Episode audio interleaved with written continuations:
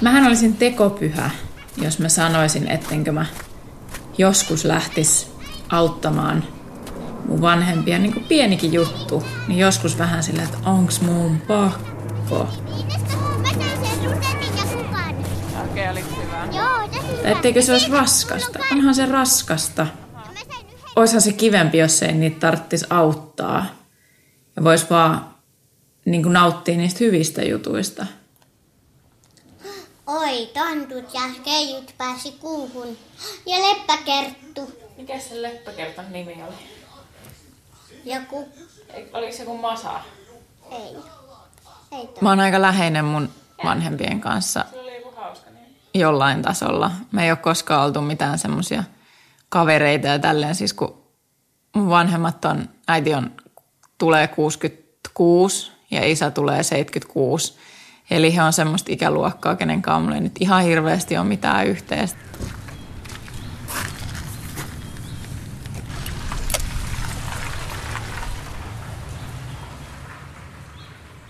Tullut niin läheiset välit, kun 12 vuotta meni, eikä tullut muita. Ei jäljestäpäin eikä ennen. Sitä on ihan takertunut ja tehnyt parhaansa, että on keskenään hyvin. Totta kai täytyy priorisoida koko ajan. Järjestys täytyy olla koko ajan selville, että missä menee, että mikä on kiireellisiä ja mikä ei kiireellisin.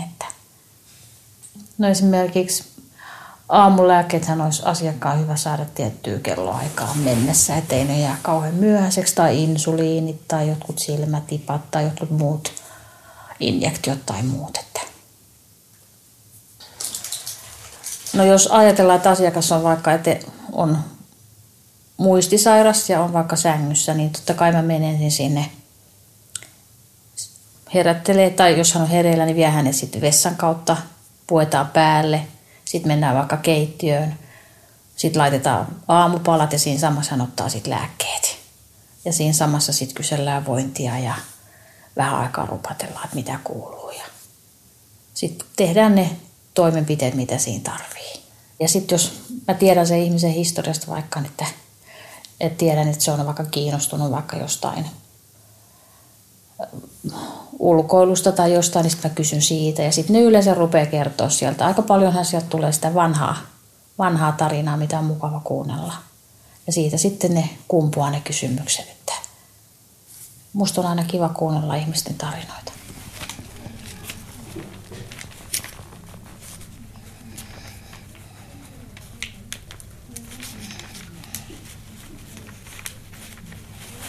Äitiltä kysyttiin, kun iskä joutui sairaalaan ja tonne osastolle ja niin, että mitäs toi elvytys, että onko siitä puhuttu. Sitä äiti soitti mulle ja kysyi, että onko iskä puhunut mulle siitä, kertonut, että mikä hänen toiveensa, että pitääkö elvyttää vai olla elvyttämättä vai miten se menee, niin eihän me ole puhuttu iskän kanssa tommosesta asiasta. Ollaan me puhuttu haudasta ja hautaamisesta ja niin edelleen, mutta ei niinku mistään elvytysjutuista. Mutta mun olisi silti hirveän vaikea ajatella, että iskä olisi onnellinen siitä, että hän olisi vihanneksena tuolla sängyssä. Ei tommosia päätöksiä oikeasti ilman niinku iskää. Ja se, että mä en voi esimerkiksi nyt tällä hetkellä, mä en voi kysyä sitä siltä, että saako sut elvyttää, jos sun sydän pysähtyy. Koska hän ei esimerkiksi kuule tällä hetkellä oikeastaan mitään. Ja mä en ole ihan varma, että ymmärtääkö hän kuinka paljon lukemastaan. Koska meillä ei ole mitään hajua siitä, että millainen se aivovamma on, koska sitä ei ole vielä syvemmin tutkittu.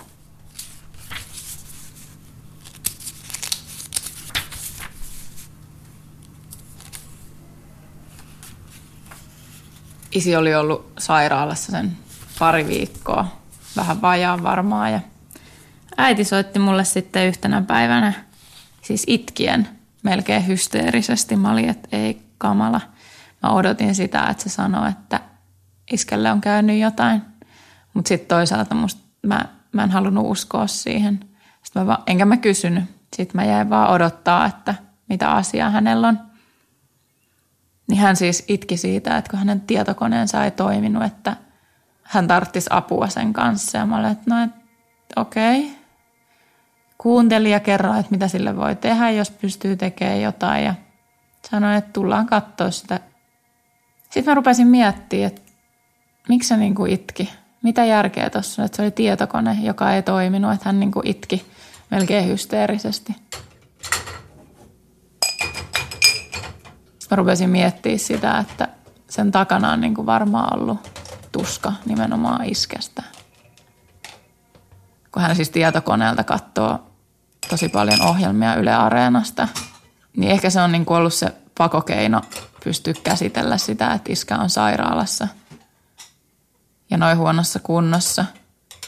Niin sitten kun se keino, millä sä pääset irtautumaan siitä, meinaa hajota käsiin, niin sit sä hajot itsekin.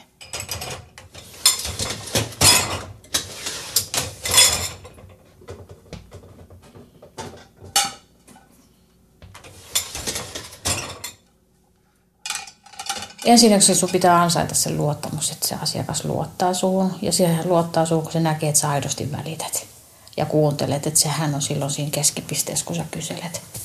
Et kyllä mulla ainakin on tullut semmoinen mielikuva, että ihan rehellisesti kerrotaan, että miltä tuntuu ja onko olo hyvä ja muuta. Mutta sekin on hyvin yksilöllistä ja sekin riippuu siitä, että minkälainen hoitaja on. Et miten paljon se antaa itsestään. Että jos sä vaan oot sellainen tehtäväkeskeinen, niin et varmaan saa niin kuin.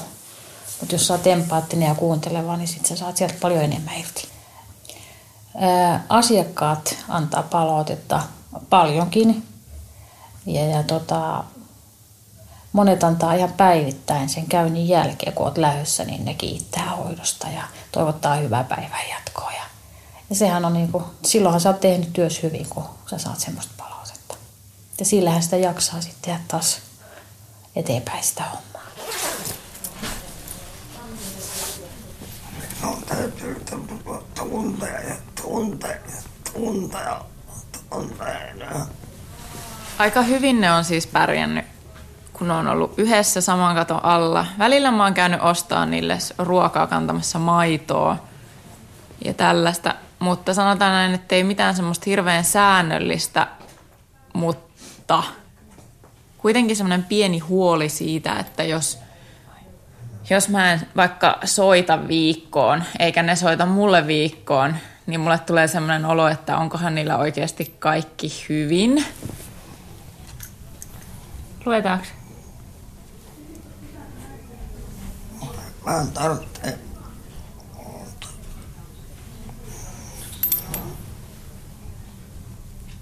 Nyt kun iskä joutui sairaalaan tosiaan, niin oli se semmoinen, niin kuin, että ei et apua ja lyönyt päänsä. Kun mä näin hänet siellä tehovalvontaosastolla, niin se, että miltä hän näytti, eikä ollut hereilläkään siinä ja muuta, niin tuli niin kuin ihan hillittämät tämmöiset muistot sieltä 5 vuoden takaa, kun hän oli hengityskoneessa ja mä ihan tosissaan luulin silloin, että hän kuolee.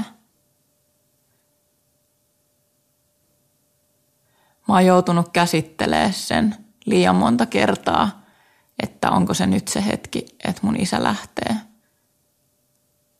Huolehtimaan siitä, pelkäämään sitä, että nyt on viimeinen kerta, kun me nähdään. Käsittelemään sitä asiaa tosi monta kertaa. Viimeksi silloin 5 vuotta sitten ja se oli tosi rankkaa, koska mä ihan tosissaan luulin, että nyt se on se hetki. Siihen ei voi valmistautua mitenkään, vaikka mä tiedän, että iskä on ollut heikossa kunnossa tosi pitkään. Se, että jos äitin kunto yhtäkkiä romahtaisi tai hänelle kävisi jotain, niin mä tiedän, että se tulisi paljon isompana yllätyksenä. Ja luultavasti se olisi vielä isompi järkytys just sen takia, koska se olisi niin suuri yllätys. Mä en oikeastaan koskaan joutunut pelkäämään sitä, että entä jos äiti kuolee. Mutta sitäkin enemmän, että entä jos mun isä kuolee. Liian monta kertaa. Vaikka se onkin niin elämän tosiasioita, kaikki kuolee. jossain vaiheessa mä niin kuin oikeastaan haluaisin, että mun oma lapsi joutuisi kokea sitä, mitä mä oon nyt joutunut kokea. Onko se kuullut? Onko toi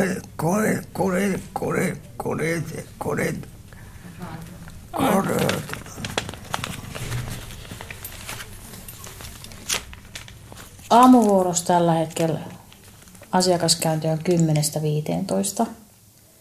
Iltavuorossa noin 20. Viikonloppuaamuissa noin parikymmentä. Minimiaika on 10 minuuttia. Pisin aika on noin puoli tuntia. Sitten on toi niinku pistänyt miettiä arvojärjestystä, siis niinku elämän arvojärjestystä siinä mielessä, että niinku terveys on siis kaiken A ja O. Mikä on tärkeintä? Se, että sä näet ja olet ja elät sun läheisten kanssa ja olet läsnä siinä tilanteessa, vai se, että sä teet 12 tunnin päiviä tai vaikka sitten niitä 9–8 tunnin päiviä, mutta sä stressaat siitä työstä koko ajan. Siis kuuluuhan mun työnkuvaa paljon muutakin. Mutta nykyisellään siihen ei paljon jää aikaa. Et siihen kuuluu, niin kun toimistoon pitäisi tehdä hoitosuunnitelmia, palveluhoitosuunnitelmia, raita. Kaikki juoksevat asiat, mitä tulee siellä asiakkaan luona. Se on sitten kaikki niin kun vielä siihen lisäksi. Ja se ei näy siinä asiakastyössä lainkaan, että ne on sellaisia, mitkä tehdään niin kun poissa asiakkaalta. Paljonhan on sellaisia asiakkaita, joille se hoitajan käynti on ainut kontakti niin kun muuhun maailmaan. Ja jos ajatellaan, että sä oot vaikka muistisairas ihminen ja sun luona käy kerran päivässä hoitaja 15 minuuttia, niin se on aika minimaalista, että se lopuna ja se ihminen on yksin siellä kotona 4 seinän sisällä. Niin siitä voi niin kuin jokainen miettiä, että miltä se tuntuu.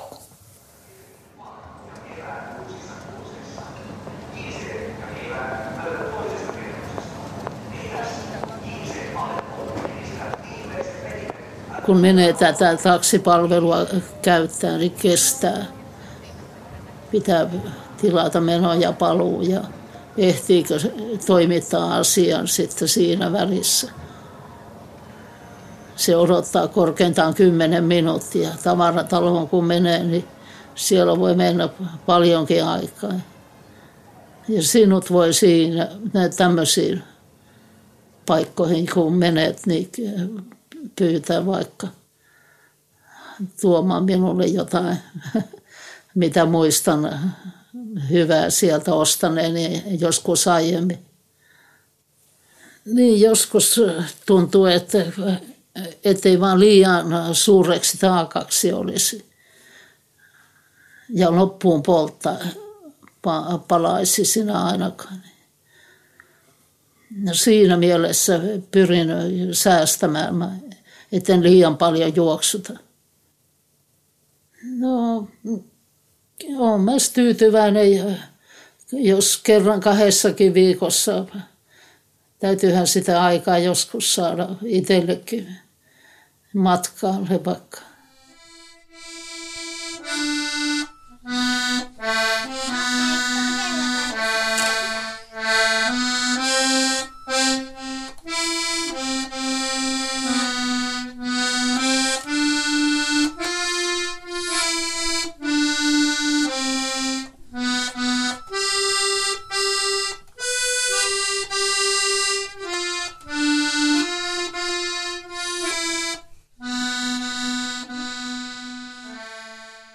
Muistan pienenä, kun iskällä oli tällaiset työvaatteet. Hänellä piti olla niin kuin siistit housut ja paita ja tämmöinen kumminkin jonkin tyyppinen niin kuin virkapuku. Ja ilmeisesti joku tämmöinen niin kuin ihan miesten puku. Niin hän joka päivä putsasi ne housut kaikesta nukasta ja muusta, ettei sen ollut hiuksia eikä nukkaa. Ja sitten mä sain aina auttaa iskää semmoisen nukkaharjalla putsata ne housut. Se oli kans niinku sellaisia tähtihetkiä päivästä, että pääsi auttaa iskää.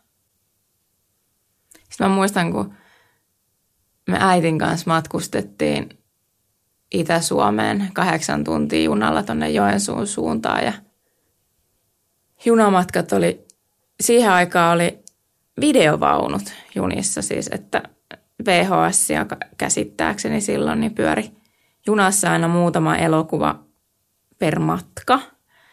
Ja videovaunussa oli aika usein silloin tyhjää, kun me mentiin. Mun mielestä me matkustettiin aika usein silloin, kun ei ollut sesonki.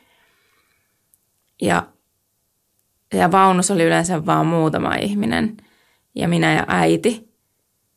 Niin äiti antoi mun makoilla siellä laukkuhyllyllä, siellä katon rajassa, kun on se hylly, mihin nostetaan niitä kasseja ja niitä laukkuja. Niin mä makoilin siellä hyllyllä pienenä tyttönä ja kattelin niitä elokuvia. Ja joskus mä otin sen niskatyynyn sieltä ylhäältä myös sinne, eiku sieltä penkistä sinne ylös mun kanssa. Se oli niin siistiä. Ja sitten aina kun tuli konduktööri, tai mä huomasin, että nyt ollaan jollain pysäkillä, missä tarkistetaan lippuja, niin me tuli aina siksi aikaa alas, ettei konduktööri estä mua olemasta siellä ylhäällä, koska äiti ei estänyt. Mielestäni ehkä maailman mahtavin se, että äiti ei estänyt mua olemasta siellä.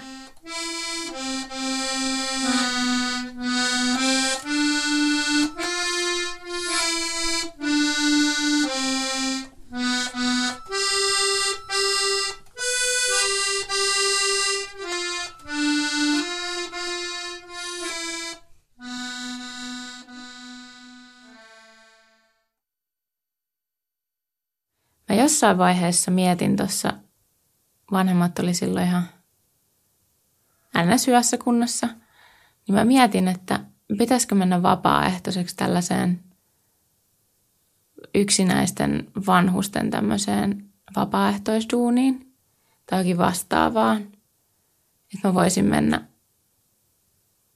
niin kuin auttaa jotain vanhoja ihmisiä, jotka on yksinäisiä ja olla niiden seurana tai ottaa jopa niin kuin mun skidimessiin ja käydä jutskaamassa ja kantamassa kauppakasseja tai jotain. Mut sitten mä niin kuin ajattelin, että ei mulla aikaa. Mutta totta kai niin kuin oikeasti jokaisella on aikaa, kun sehän ei tarvitse edes sitoutua mitenkään. Se, että jos mä kävisin vaikka 2 tuntia joka viikko jonkun luona, niin se olisi tosi iso asia jollekin. Ja mulle ihan hirveän pieni aika mun elämästä. Sitten mä oon nyt niin oikeastaan miettinyt myös sitä, että ehkä sitten niin joskus, koska ylipäänsä mulla on mun vanhemmat ja mun omat läheiset, niin ehkä mun pitäisi niinku ajatella kumminkin niitä nyt ihan ensin. Olla niiden kanssa vielä kun mä voin. Ja käyttää sitten vaikka se aika, mitä mä oon miettinyt siihen vapaaehtoistyöhön. Niin edes sitten mun vanhempia ja läheisiä.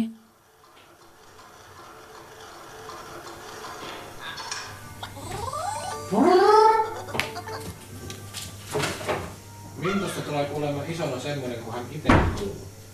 No, niinhän se on ihan oikea ajateltu. Ei toi.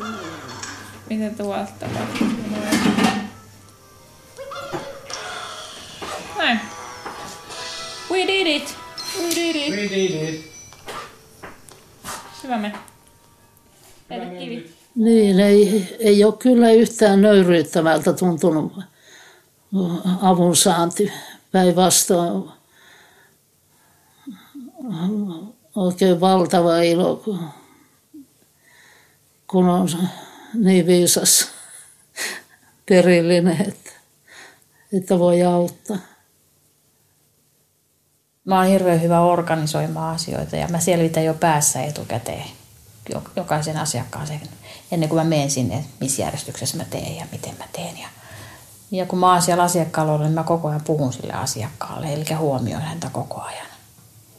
Vaikka mä teen, niin silti hän on se keskipiste. Et vaikka mä laittaisin vaikka aamupala, niin samalla mä katson siihen, että mitä hän touhuaa. Tai laitan hänet itse tekemään siinä kanssa samalla. Että se asiakas on kuitenkin se keskipiste.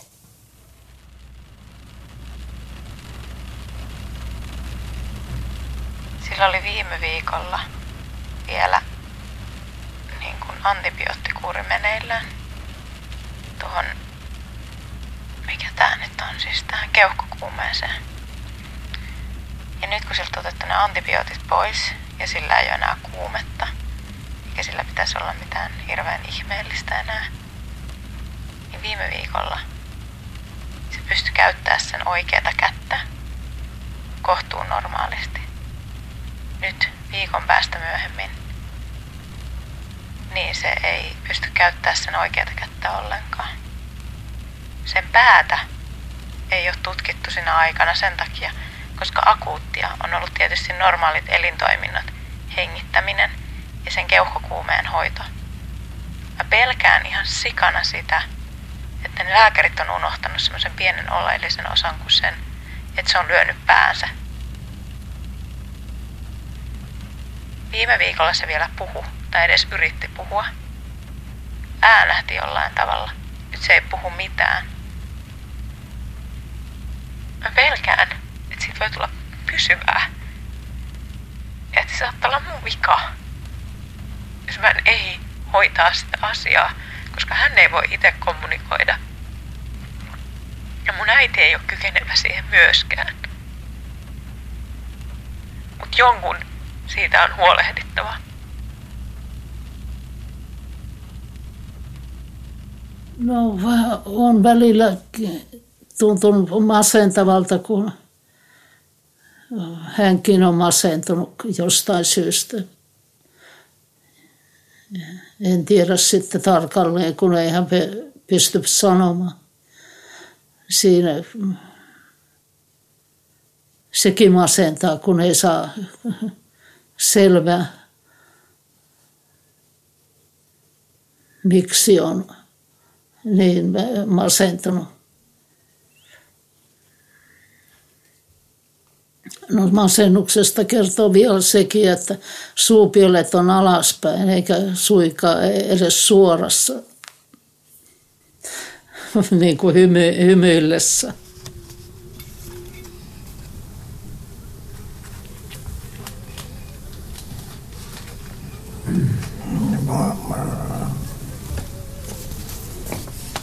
Tällä hetkellä iskä on ollut pari päivää vähän paremmassa kunnossa. Mutta mä en niinku uskalla edes toivoa mitään. Ja mun on niinku, siis ihan mun oman selviytymismekanismin takia mun täytyy ajatella päivä kerrallaan. Ja siksi, koska iskän tila muuttuu päivittäin. Se voi olla tänään huonompi, huomenna parempi ja taas huonompi ja taas parempi. Ja joka kerta, kun se menee huonompaan päin, mä löydän itteni itkemästä ja miettimästä, että mitä tässä niinku käy.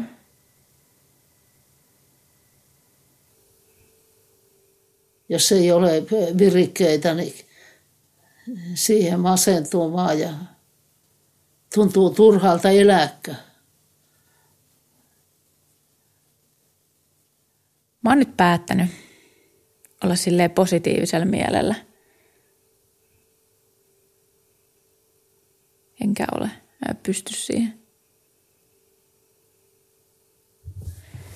Ihminen jotenkin, tai ainakin minä, niin yritän olla tosi niin kuin positiivisella mielellä silleen, että, niin kuin, että hei, tästä selvitään ja ei tässä mitään, että päivä kerrallaan kaikki hyvin ja katsotaan mitä tapahtuu, että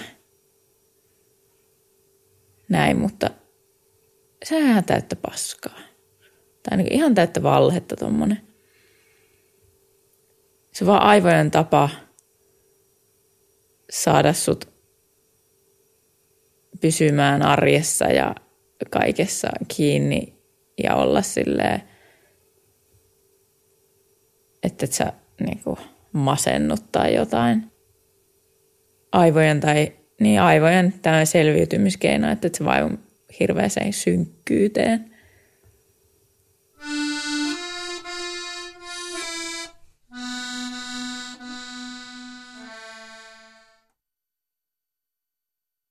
Siis mun piti mennä tänään kattoo iskää. Mä olin koulussa koko ajan silleen, että joo, että sit niinku, että mä oon nyt koulussa täällä niinku silleen vähän vajaa 4. Sitten mulla oli yksi semmoinen työhomma siinä 4-5 ja sitten mä kävin hoitaa niinku sen. Ja sitten mä ajattelin, että joo, että sit mä käyn niinku himaa syömässä ja sitten mä lähden kattoo iskää. Tuli himaa syömään, mulla pyöri se työjuttu päässä siinä ja laitoin safkaa, istuin sohvalle ja siis unohdin koko asian. Siis se fiilis, kun mä tajusin sen tossa ennen 8, että vierailuaika on päättynyt ja mä en todellakaan voi mennä tänään kattoo iskää. Siis aivan hirveä tunne. Ja sitten kun mä voin niinku ilmoittaa iskälle, että hei, että nyt kävi näin. Mutta se syyllisyyden tunne niinku siitä, että mä unohdin. Mä oikeasti unohdin. Ainoa, mikä mua helpottaa tässä, on se, että äiti laittoi mulle viesti aikaisemmin päivällä, että hän oli käynyt kattoo iskää. Eli iskä on käynyt joku edes katsomassa, kun mä oon ollut nyt poissa. Mutta kun mä oon käynyt joka päivä, niin mä oon vaan jotenkin niin syyllinen olo. Tai eikä syyllinen oikeastaan, vaan niin kuin paha mieli. Ja mä en koe siitä syyllisyyttä, vaan mulla on paha mieli.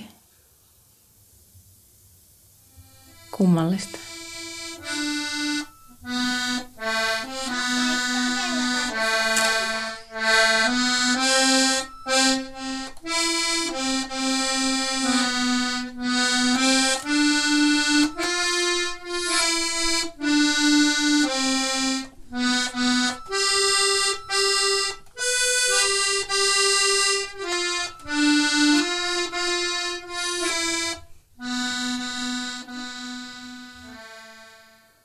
Mä olin pieni. Mä olin varmaan silloin alle kouluikäinen, niin iskä oli silloin vielä töissä ja se oli semmoinen vahtimestari tuolla. Sitten iskä otti mut kerran mukaan niin kuin yötöihin. Ainakin mulle jäi semmoinen kuva, että se oli yötyötä, koska silloin oli pimeätä. Eikä siellä toimistolla ollut ketään muuta kuin minä ja iskä.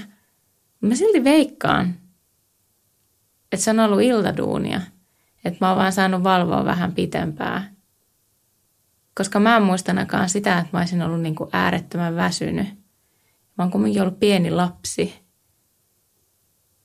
Mutta se oli ehkä siisteintä ikinä. Mä pääsin iskän töihin silleen, että iskän töissä ei ollut ketään. Se oli tosi jännää. Siellä ei ollut joka paikassa valot päällä, sitten siellä vähän kaikui enemmän. Ja sitten me mentiin postitushuoneeseen postittaa siis jotain kirjeet, jotain firman posteja.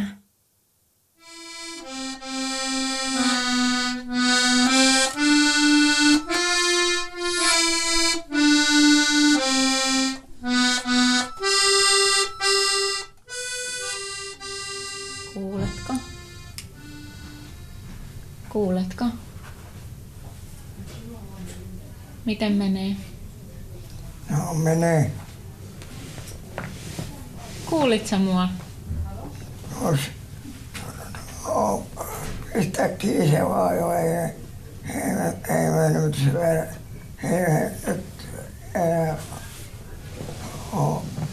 Anna olla vaan, jos sä haluat mua ymmärtää. Iskä on ollut nyt niinku huomattavasti parempi, lähinnä tolleen verbaalisesti, kun äiti löysi vihdoinkin jostain kumman syystä sitten, löysi jostain iskään semmoisen kuulokojen jutun, missä on niinku, no vähän niin kuin korvalaput ja sitten siinä on semmoinen vahvistin.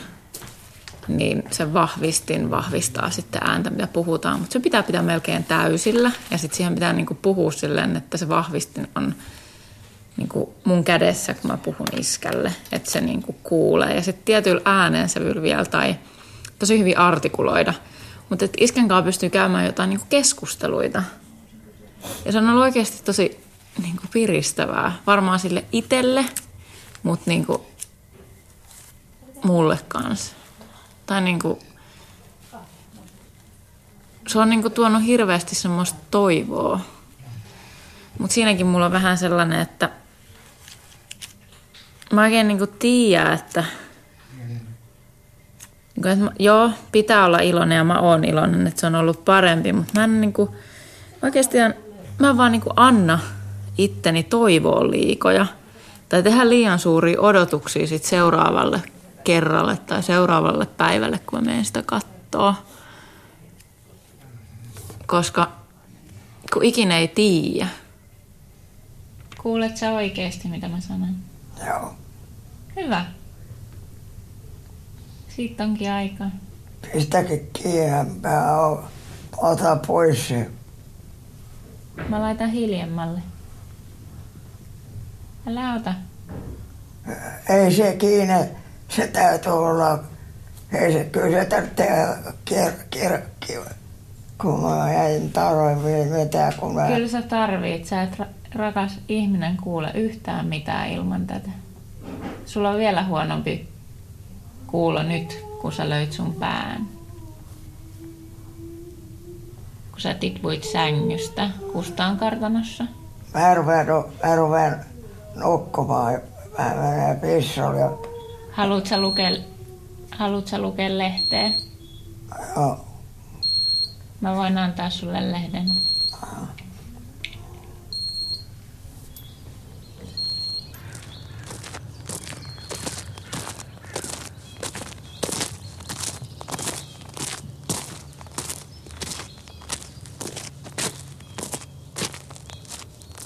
Mä oon ruvennut nyt miettiä myös sitä, että jos iskä ei nyt sit vaikka kuntoudukaan ihan kokonaan tosta siihen kuntoon, missä se oli ennen kuin se joutui sairaalaan. Ja että jos vanhemmat ei pystykään enää oikein kunnolla asua siinä kämpässä, missä ne asuu tai pystyy asumaan, mutta se, että siellä tarvitsisi käydä realistisesti niin kuin useammin. Ja jos ihan totta puhutaan, niin ainakin mun tahtotila tällä hetkellä on se, että mä saisin käytyä siellä useammin. Niin he asuu kumminkin puolen tunnin päässä, niin matkoihin menee sitten joka tapauksessa se tunti. Ja jos siellä käy sen tunnin, niin sitten jos siellä pari kertaa, joka toinen päiväkin haluaisi käydä siellä, niin se on sitten kumminkin aina 2 tuntia pois niin kuin normaalista elämästä. Vaikka se onkin just nimenomaan sitä normaalielämähän sekin on. Mutta sellaisesta arkisesta rauhoittumisesta se on poissa.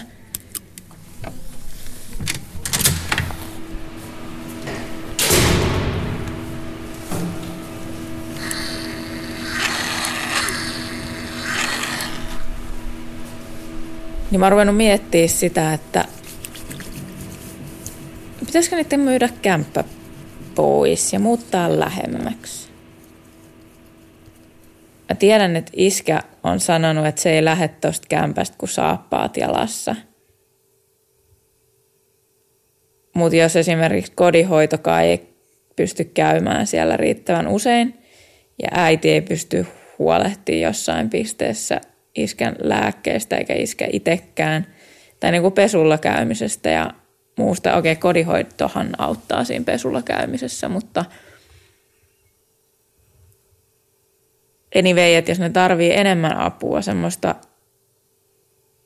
säännöllisempää kautta, voin sanoa, että nyt on semmoinen olo justiinsa, että kyllä mä haluaisin käydä tsekkaa edes, että olisi kaikki hyviä ja vaihtaa pari sanaa ja kumminkin silleen rauhassa, niin olisi se helpompaa, jos ne asuisi tässä lähellä. Eikä mun tarvitsisi mennä joko bussilla tai autolla tai jollain. Ja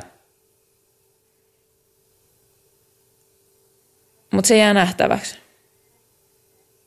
Koska en mä halua niitä ajaa omasta kodistaan pois, missä ne on asunut niin kuin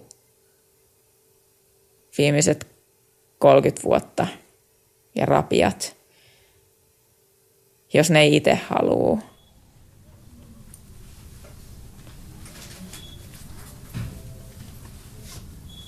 Tääksi kirja.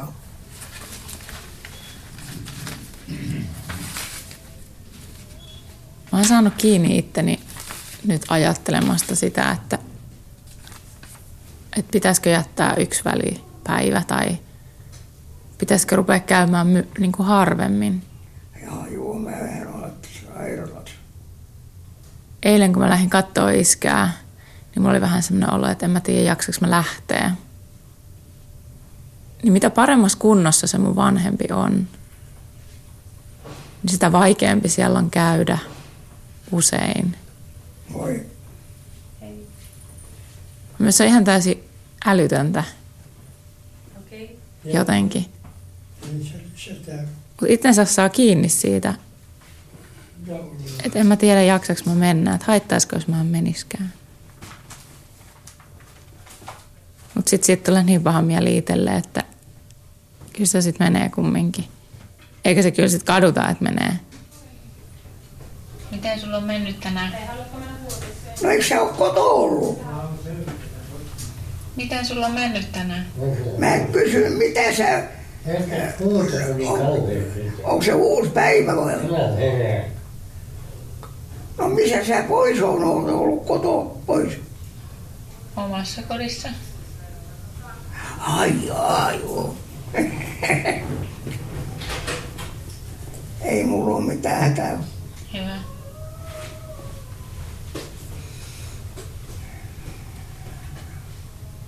No nyt tää on mun niin sanottu pelko on vähän tullut niin kuin todeksi. Mä tuossa iskän kanssa juteltiin yksi päivä sen, tai siis mun koirasta, joka siis on kuollut jo aikoja sitten.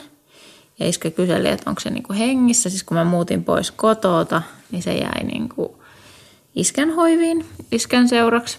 Ja se oli kyllä, pitikin sen pitkään tosi hyvässä kunnossa, kunnes se piti sitten lopettaa se koira, kun se koira tuli niin vanhaksi. Niin iskä kysyi tossa, että, niin, että missä se koira on. Ja mä niinku käytiin semmoinen keskustelu siitä koirasta ja mä selitin, että mikä on tilanne. Ja sitten tuossa käytiin ihan niinku sit siitä seuraavina parina päivinä, 3 päivänä ainakin, niin mä kävin sellaisia ihan hyviä keskusteluita silleen, että vähän niinku aika valoisia päiviä. Ja ne on kyllä antanutkin aika paljon voimaa, koska se on mahtavaa, kun se on jopa heittänyt vitsejä ja niinku näyttänyt vähän omalle itselleen. Ja ne jutut ja se, että siltä on alkanut löytyä ne sanat koko ajan enemmän ja enemmän ja tälleen. Mutta nyt sitten niinku tänään, kun mä kävin sitä katsomassa, niin se kyseli taas siitä koirasta. Ja ei siinä mitään, mutta sille tuli se ihan uutena tietona, että sitä koiraa ei enää ole. Ja se niin kuin ehti surra sitä jopa siinä hetken. Sen silmistä näkyi se suru. Ja sitten just se, että sen täytyy oikein käsitellä se, kysellä multa hirveän tarkkaan, että miksi se on pitänyt lopettaa, miksi sitä koiraa ei enää ole. Ja sitten niinku käsittelee siinä samalla päässä, että okei, joo, että ehkä ihan hyvä, ettei sitä, niinku, ettei se ole kitumassa ja tällä, että jos se oli niin vanha ja näin edespäin. Sillä saattaa, mä en tiedä huomisesta. Huomenna se voi kysellä nuo samat asiat ja sitten se voi kokea taas surua siitä, että kun sitä koiraa ei olekaan. Tai sitten sillä voi olla valoisampi päivä.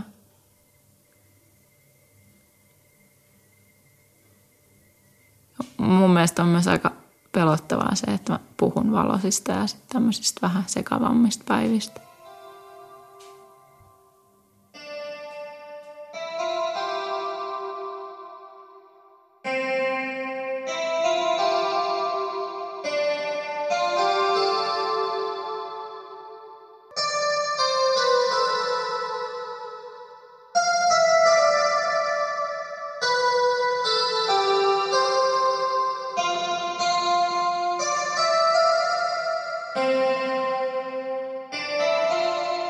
huomasin tässä yhden semmoisen aika jännän puolen iskestä ihan vasta. Siis yksi päivä, niin samana päivänä mä tiesin, että äiti käy niin kuin 2 aikaa ja sitten mä käyn itse lapsen kanssa sitten niin kuin myöhemmin iltapäivällä. Niin sitten kun mä kysyin iskältä, että no että kävikö äiti katsomassa sua tässä ihan muutama tunti sitten, niin iskä oli vaan, että ei. Että ei äiti käy häntä katsoa melkein koskaan, että milloin äiti tulee katsoa häntä. Että ei se välitä ollenkaan. Ja mä tiesin, että äiti on käynyt katsoa sitä 2 tuntia sitten ja se ei muista, että äiti on käynyt siellä. Mut se muistaa, koska mä käyn siellä joka päivä. Miten mä voisin edes vähentää niitä käyntejä siellä? Sitten mulla tulisi semmoinen olo, että se luulee, että siitä ei välitetä, koska hän ei muista, että siellä käy kukaan, jos siellä käyisi joku paljon vähemmän. Toi oli oikeeta. Älä lopeta. Niin oli. Vähän lisää.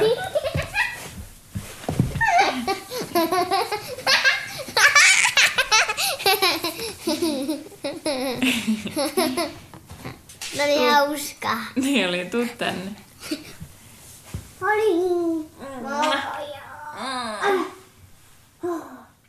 Kyllä mä aattelen sen sit kumminkin silleen, että mä teen niin kuin mä toivoisin, että mulle itselleni tehdään. Kun mä oon joskus vanha ja raihnainen, niin olisin mä tosi kiitollinen siitä, että mun ei tarvitsisi olla yksin.